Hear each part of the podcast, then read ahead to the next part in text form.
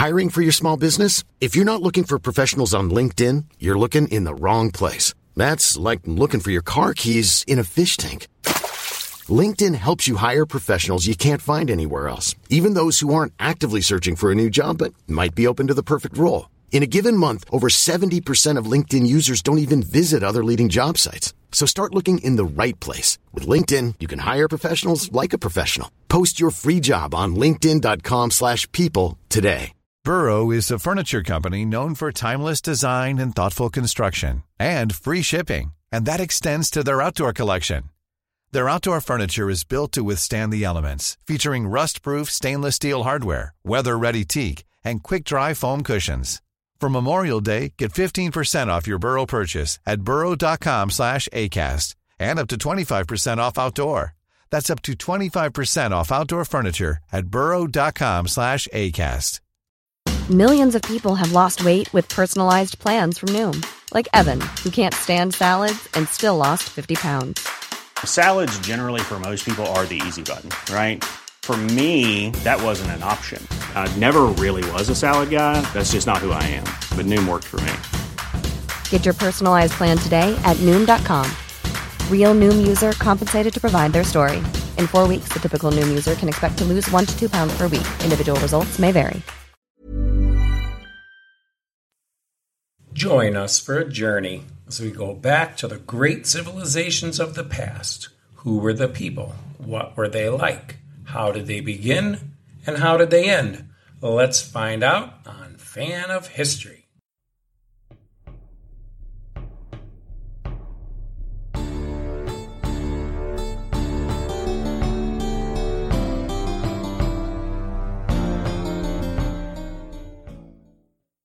Yay! We a- yay! We have a special episode again with a repeat. He, he, he must like me.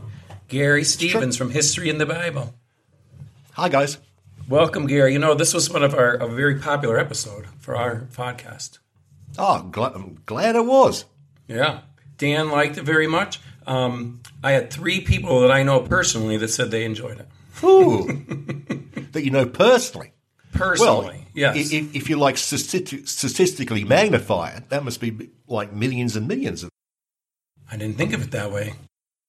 So yeah, here we're here again, and and I ever since I heard your podcast, Pat, Pat, you know, episode, I should say, on Deuteronomy and the Deuteronomist, and it's also in the time frame that we're in now in our fan of history podcast, is the six, uh, the mid six hundreds BC. I don't know. I've been fascinated with it, and I always said to Garry, I will have to do a podcast on Deuteronomy because it's really interesting, and so here we are. So we're going to do a podcast about Deuteronomy. And it's apropos, like I say, because it's right in our time frame of our podcast, and and here we are.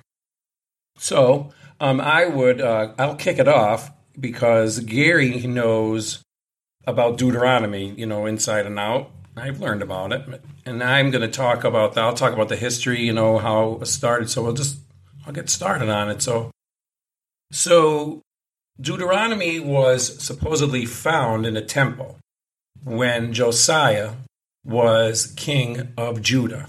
So Josiah was born in 648 BC, and he became the king of Judah in 640, 640 BC after his father, who was King Amon, was assassinated. That's kind of a spoiler for our podcast. We didn't get to him yet. He was only king for a year, so something was going on. So Josiah was the grandson of Manasseh, who was, as we know, was the evil, was, was portrayed as quite evil in the Bible. Oh, yeah, wicked, wicked, wicked man. Wicked. He's always told as wicked. Even even sometimes when I would do research for this, and I'll you know look up scholars, and they'll say Manasseh was wicked. Okay, he was wicked. That's a compliment that some today, right? Like, oh, that's a wicked guy. And the Hebrews had a devil of a time explaining why, if Manasseh was so wicked, he reigned for the longest reign of any of the Davidic kings. That was a big problem to them. And how did they how did they solve that problem? I think Basically, they said that um, God's vengeance was visited a few generations later, which seems to be like a tremendous cop out. yeah, it's sort of like hindsight's twenty twenty, right? Yeah. Well, I would think of it like as God is like has if um, they would probably think God sort of time is goes different for God. He like he just noticed you pissed him off, and you know 60, 70 years later is when he comes down hard on you.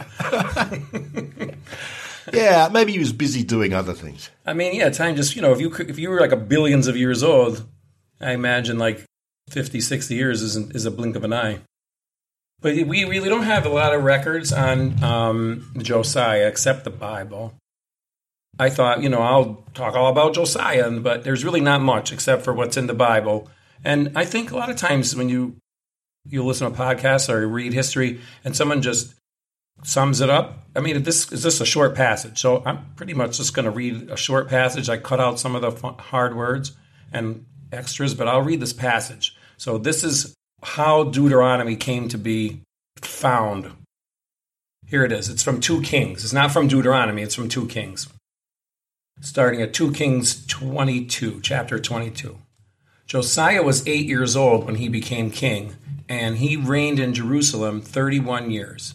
He did what was right in the eyes of the Lord and followed completely the ways of his forefather David, not turning aside to the right or to the left. In the eighteenth year of his reign, King Josiah sent the secretary, Shaphan, to the temple of the Lord. He said, Go up to Hilkiah, the high priest, and have him get ready the money that has been brought into the temple of the Lord, which the doorkeepers have collected from the people. Have them entrusted to the men appointed to supervise the work on the temple. And have these men pay the workers who repair the temple of the Lord, the carpenters, the builders, and the mason. Also have them purchase timber and dress stone to repair the temple. So soon after, Hilkiah the high priest said to Shaphan the secretary, I have found the book of the law in the temple of the Lord. He gave it to Shaphan, who read it. Then Shaphan the secretary went to the king and reported to him, Your officials have paid out the money that was in the temple of the Lord and have entrusted it to the workers and supervisors at the temple. Oh, and by the way, uh, Shaphan told the king, Hilkiah the priest has given me a book. And then Shaphan read from it in the presence of the king. When the king heard the words of the book of the law, he tore his robes. He gave these orders Go and inquire of the Lord for me and for the people and all Judah about what is written in this book and what has been found. Great is the Lord's anger that burns against us because those who have gone before us have not obeyed the words of this book. They have not acted in accordance with all that is written there concerning us. Mm. So then Hilkiah the priest and some other guys, I cut all that out, went to speak to the prophet Huldah, who was the wife, she was a prophetess, so she was a female prophet. Yeah, if I could just interject there. Certainly. Huldah is one of only four female prophets mentioned in the Bible. There's um, Huldah, Miriam, who's Moses' sister, Deborah, and someone else I've forgotten. Uh, and this is the one and only cameo, special cameo appearance by Huldah. You know, it's funny. Lev, So it's always when I talk to you too, and I could, I could prepare for these for hours, and then right when I'm talking, I'm like, oh, I just had an epiphany. Like around the same time, there was some prop female prophets, you know, um, running around in Assyria. All right. Um, yeah, there was um, Esarhaddon had a there was a prophecy that Esarhaddon was going to be overthrown, that the seed of Sennacherib would be destroyed by this prophetess from Haran. So could have been an era type of thing. Yeah, it could have been like a, a wave of feminist prophets. Yeah, yeah, yeah, yeah. And I'm not talking about the children, this the servant of the bones from Anne Rice with the what what the female witch did to the man. Well, that's sort of one of my jokes. I always talk about that book. So, so this is what the prophetess said. This is what the Lord God of Israel says. Tell the man who you sent to me, that's meaning Josiah, this is what the Lord says. I am going to bring disaster on this place and its people, according to everything written in the book the king of Judah has read. We're going to bring fire, brimstone, disaster, because they have forsaken me and burned incense to other gods and aroused my anger by all the idols their hands have made. My anger will burn against this place and will not be quenched. Tell the king of Judah, this is what the Lord, the God of Israel, says concerning the words you heard. But because your heart was responsive and you humbled yourself before the Lord, when you heard what I have spoken against this place, that day would become a curse and be laid waste, and all the people. And because you tore your robes and wept in my presence, I have heard you, declares the Lord. Therefore, I will gather you to your ancestors, and you will be buried in this place. Your eyes will not see all the disaster I am going to bring on this place. Then they took this answer back to the king. Life is full of what ifs, some awesome, like what if AI could fold your laundry? And some, well, less awesome, like what if you have unexpected medical costs? United Healthcare can help get you covered with Health Protector Guard fixed indemnity insurance plans. They supplement your primary plan to help you manage out of pocket costs. No deductibles, no enrollment periods, and especially no more what ifs. Visit uh1.com to find the Health Protector Guard plan for you. Hiring for your small business? If you're not looking for professionals on LinkedIn, you're looking in the wrong place. That's like looking for your car keys in a fish tank. LinkedIn helps you hire professionals you can't find anywhere else, even those who aren't actively searching for a new job but might be open to the perfect role. In a given month, over 70% of LinkedIn users don't even visit other leading job sites. So start looking in the right place. With LinkedIn, you can hire professionals like a professional. Post your free job on linkedin.com slash people today. Millions of people have lost weight with personalized plans from Noom. Like Evan, who can't stand salads and still lost 50 pounds. Salads, generally, for most people, are the easy button, right? For me, that wasn't an option. I never really was a salad guy. That's just not who I am. But Noom worked for me. Get your personalized plan today at Noom.com. Real Noom user compensated to provide their story. In four weeks, the typical Noom user can expect to lose one to two pounds per week. Individual results may vary. So just a couple things before I like turn a lot of this over to Garry is um Josiah, so he was 26 years old when this happened. And that would make this, if this is all correct, would be the year 622 BC. I do have a question for Garry and like two questions. First is did Shaphan read this whole thing? Because it's a pretty long book. I know just the you know, listening to it on YouTube is two and a half hours, so I'm not sure. Really? Two and a half hours to read it. Wow. That that sounds about right. And like what was on this scroll? Like what's uh, what, what's the deal? Well, it's believed that the core of the scroll is the um, central law code, which uh, I think is about eight chapters of the whole. And I think it's chapters 16 to 24, something like that. That's believed to be what this scroll was. Oh, so the scroll that they showed Josiah wasn't the whole book of Deuteronomy, it was just the one, the law part of the scroll.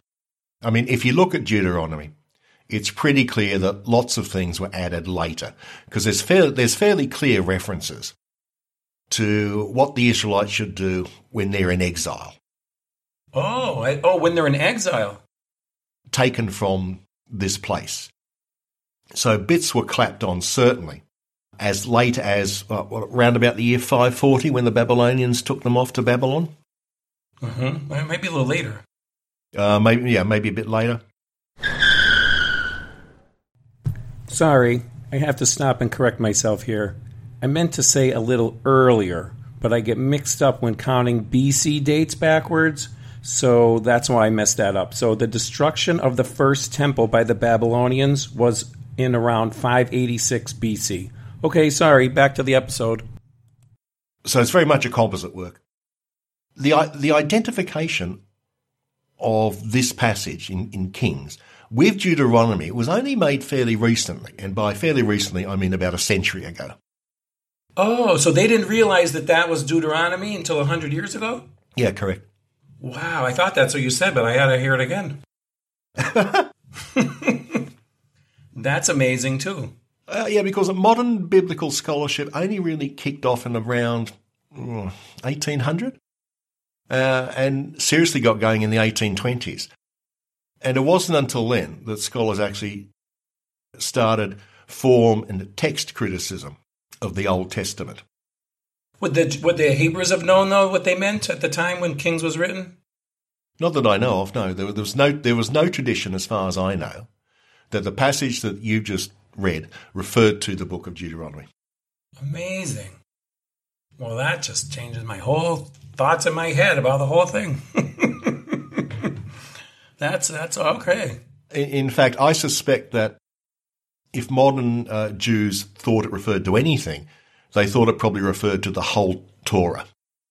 I see. All right. Well, have I learned something again? See, you, we're all learning stuff. So then it was all added up. But what what they what so in other words, what Josiah was presented with was the law, and the law was there's a lot in there, right? I mean, it was. I mean, it's really so basically to cut to the chase a little bit. There was it was sort of like to fit with their political events that were going on at the time. Yeah, the, the background seems to be well, firstly, the traditional line, of course, is that the kingdom of Judah has always been, uh, sorry, was always a monotheistic kingdom, worshipping God, but every so often the people strayed and did something naughty. It is now believed that both the, the old kingdoms of Israel and the southern one of Judah, which survived, Judah survived the Assyrians, were always polytheist. Always. There was a monotheistic movement inside Judah, but it only became dominant probably in, the in the reign of Josiah. So they're basically a bunch of polytheists, which is something you will not get if you read the Bible. There, there are little tiny hints. For sure. There's hints in Deuteronomy, I think. Yeah, yeah, exactly. There are hints in Deuteronomy. You've got a quote there somewhere. He says, oh, wait, let's see. What does he say? No idols are representatives of anything in heaven, above or below the earth, or in the depths of the sea, because I am a jealous God. So he's a jealous God, doesn't he say the only God, and he says no idols are representatives of anything in heaven. Not saying like there's nothing in heaven, just not any of the other ones.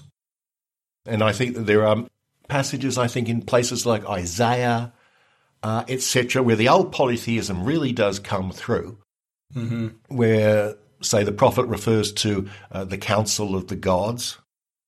Oh, yeah, sure. I mean, one of the confusing things is that Elohim, which is one of the names of God, is a plural. Mm-hmm.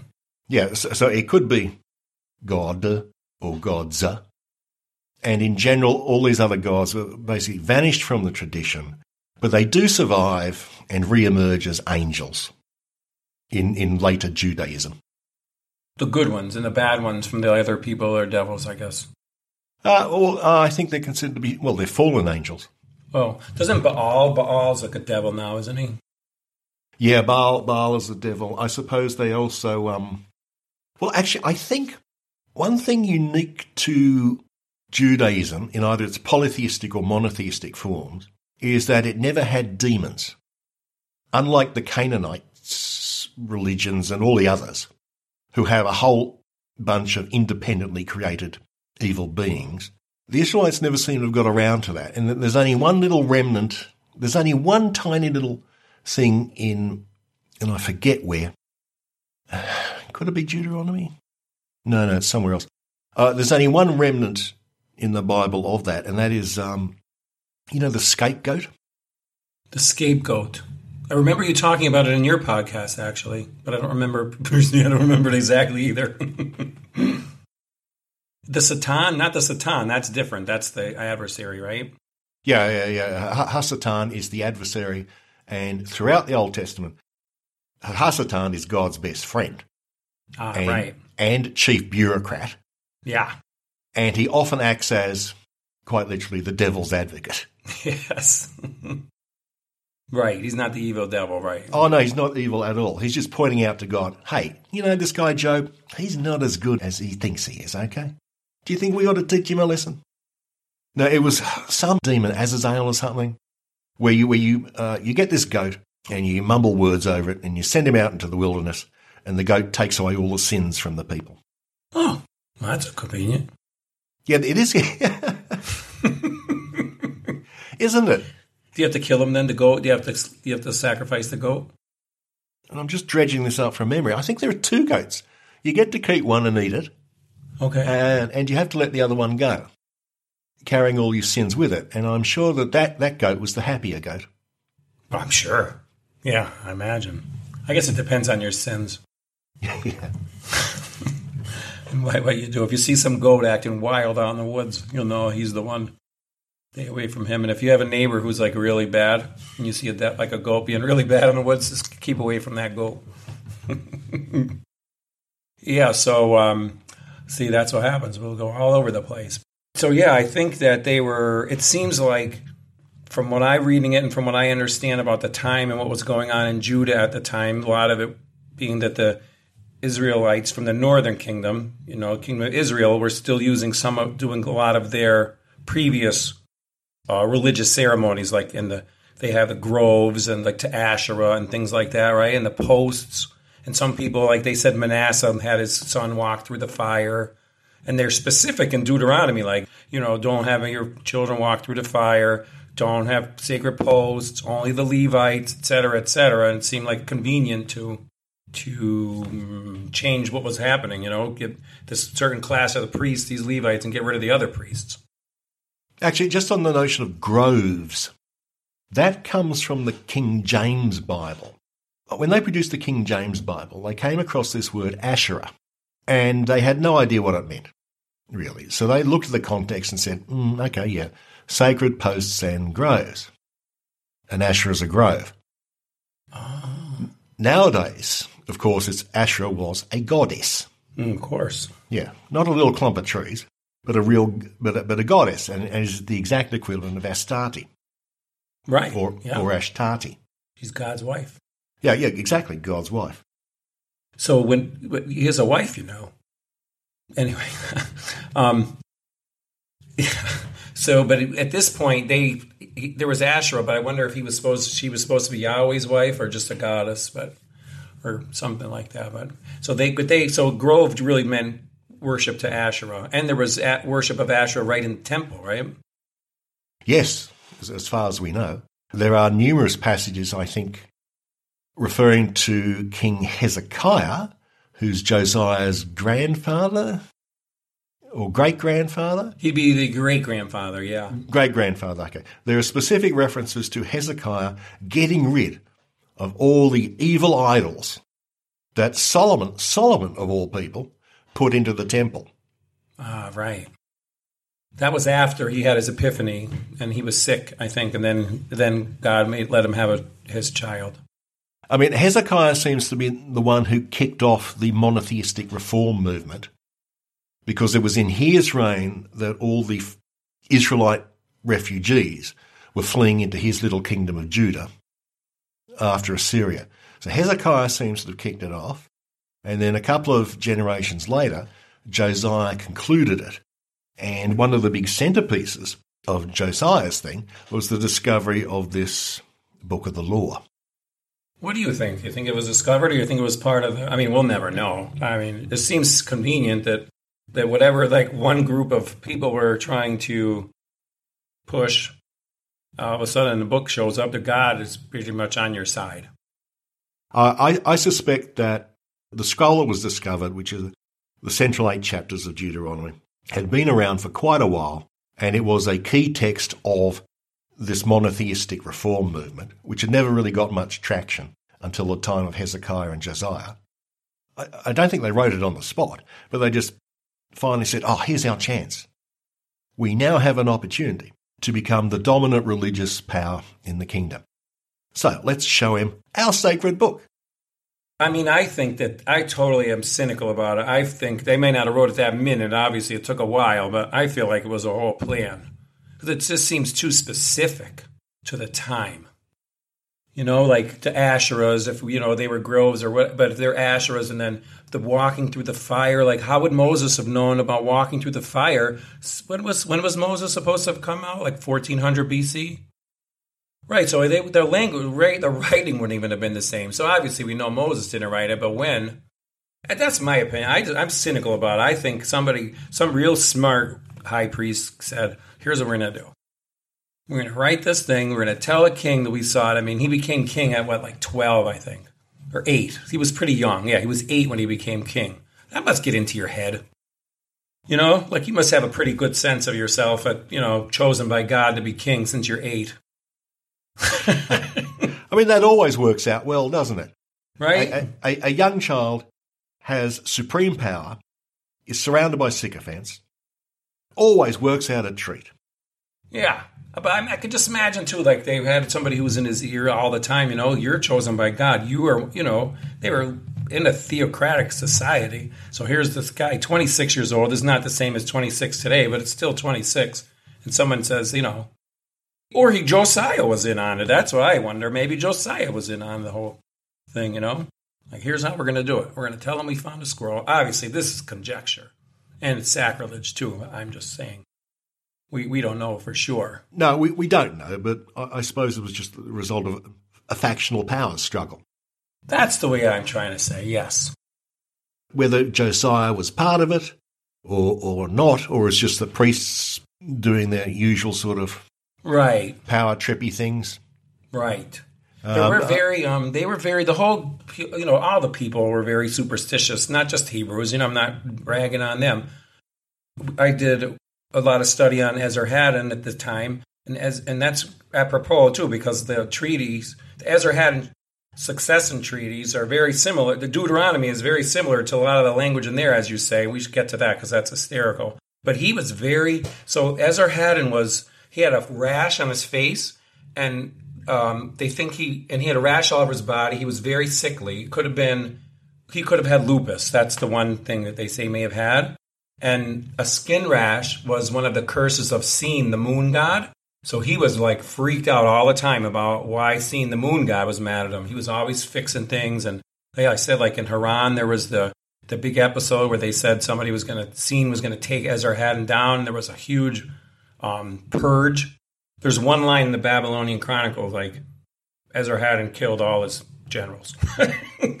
and uh, so yeah, they found that there was all kind of unrest you know, it was just that kind of time, you know, where people were very superstitious. You know, we're talking the 600s BC. So I could just imagine, like I say, the priest or somebody brings this book, and it just seems so specific to me. Like all the things you talked about that was going on since since Hezekiah, since the Assyrians took the northern kingdom away, and all this stuff. I mean, as far as I read that, then Josiah, his reforms also involved like killing and burning all the other priests, right?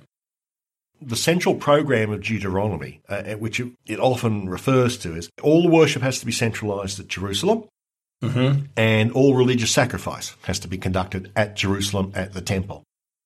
If you hearken back to Genesis, what the patriarchs did, Abraham and Isaac and, and Jacob, etc., it's quite clear. They, they sacrifice all over the place, right? Mm-hmm. They'll have a little altar somewhere. And, and these rural altars seem to have been a feature of the Hebrews' history. But now, in this reform program, what the priests of the temple are saying are no, no, no, no, no, no, no. All those fake priests out in the countryside with their fake altars, we got to get rid of them. So they are cementing their power in Jerusalem. Where it stayed for a long, even when they left and came back, it went right back into Jerusalem, right? That was Jesus' whole beef. He was fighting with them in the temple. I mean, basically, uh, the program worked brilliantly. Yeah, it was great. It was good. I mean, it's 600 years. well, even now, the temple is still the center, isn't it? Well, yeah, that's right. It skipped a couple thousand years in between, but I mean, yeah, yeah I guess it's always been there. Yeah. Did you have to buy a special sheep? Do you still have to buy a special sheep from the priests, or can you? I mean, I'm not being silly, but I know that was sort of the thing, right? You had to like, you couldn't just bring your own sheep or your own chicken yeah, I, I think the justification the priest had was that you could only use good old uh, Jewish money to buy your thing. And apparently, you know, right through to Roman times, the Jews weren't that brilliant about money. They often used Phoenician coins. And of course, through Greek and Roman times, it then became Greek and Roman money. And you can't possibly spend pagan money to buy a sacrifice. No, no, no, no. You've got to go to the priest you exchange your pagan money for good Jewish coinage, and then you give the coinage back to the priest, and voila, you get your pigeon or, or whatever, and now you can sacrifice. So basically, they invented a bank. Ah, good. That's the money changers and the, that Jesus threw out of the temple. Uh, and one of the things I think people don't realize about the money changers is that they were not considered evil in Judaism. They were an essential part of the system. Sure. That's a, definitely money is a social tool, very important. Otherwise, you have to carry a lot of sheep around with you. Yeah. So yeah, so that seems to me like that was the point. Like we're gonna centralize it all, and then through the whole, if you know, if you ever, I'll even put a link in the notes, like just the YouTube, um, you know, guy reads it to you. I mean, they go on and on about not just the Asherah, but about the Levites. He keeps bringing up the Levites, who's you know, well, because the Levites don't have their own money and their own stuff, you have the Levites have to do all this. That's all it reads to me. Actually, can I read some of the laws from the central? Yeah, Code? that's I. So you read my mind. I was going to say, Garry, let's get into it because there is such a lot. It is very interesting. It really is. I mean, it's a great work of ancient literature. Now, firstly, the thing to remember is that Deuteronomy is supposedly uh, written by Moses. Okay, so, so, he is the supposed author. Uh, and by the way, Deuteronomy uh, in Hebrew it's called uh, Devarim, which are these are the words because they are the opening words to it. Uh, Deuteronomy comes from the Greek and basically means a copy of the teaching or maybe second law. Deuteronomy is so named because it's viewed as an amplification and rehash of all the other laws which have gone into the Torah. The Torah, of course, are the five books of Moses. Deuteronomy is the last of these books, uh, which is a little bit weird because the book before Deuteronomy is Numbers. Numbers would make a, a perfectly normal and fitting conclusion to the Torah, which would make it the four books of Moses. Because the story of Moses basically concludes in Numbers. His impending death is confirmed, the land of Canaan's allocated, Joshua is appointed, is appointed to his successor, and we look forward to the climax, the actual conquest in the book of Joshua, and then Deuteronomy happens. I'm sorry, you know, I'm just thinking of those to me because I'm going to say it anyway. It just reminds me, at the time, some of the people must have thought this was like Trump putting the Sharpie on the hurricane. You're like, wait, what? At the time, you know, now it's so thousands of years ago. To us, it's still ancient. But then it was like, wait, we already have these books. Now this one? and here's an example of the programmatic nature of the book. Uh, Deuteronomy 12:13 Take care not to sacrifice your burnt offerings in any place you like, but only in the place that the Lord will choose in one of your tribal territories. There you shall sacrifice your burnt offerings, and there you shall observe all that I enjoin upon you. Now, these are supposedly the words of Moses. Right. So there's no there's no capital of Jerusalem. There's no country of Israel. Moses is talking on the other side of the Jordan to the Israelites who are about to conquer Canaan. There he is addressing his people, and he says, Hey, well, you know, one of these days, we'll have a capital, we'll have a country, it'll be great, and you got to do this stuff. It's going, hmm, hmm, hmm, after you, you got a big job ahead of you, you still got to kill all these people on this over those mountains. But when it's going to be fine, and after that, this is how you do it. A couple of centuries later, don't worry, you'll just go by in a flash. Just write this. Who's writing it? I guess somebody was writing it down as the, as the idea. Go ahead. Yeah, yeah. You you take it. Like whatever else you got, because you you got this. Is awesome. Hey, so you know what? I think we're going to cut this off here, and we're going to come back, and Garry's going to tell us some more laws, and he's also going to tell us about the Deuteronomist editors and how they edited different parts of the Bible. Don't miss it. If you enjoyed this podcast, please consider supporting us on Patreon. Patreon.com slash fan of history. Just a dollar an episode would help us out. Thanks, and see you next time. Planning for your next trip?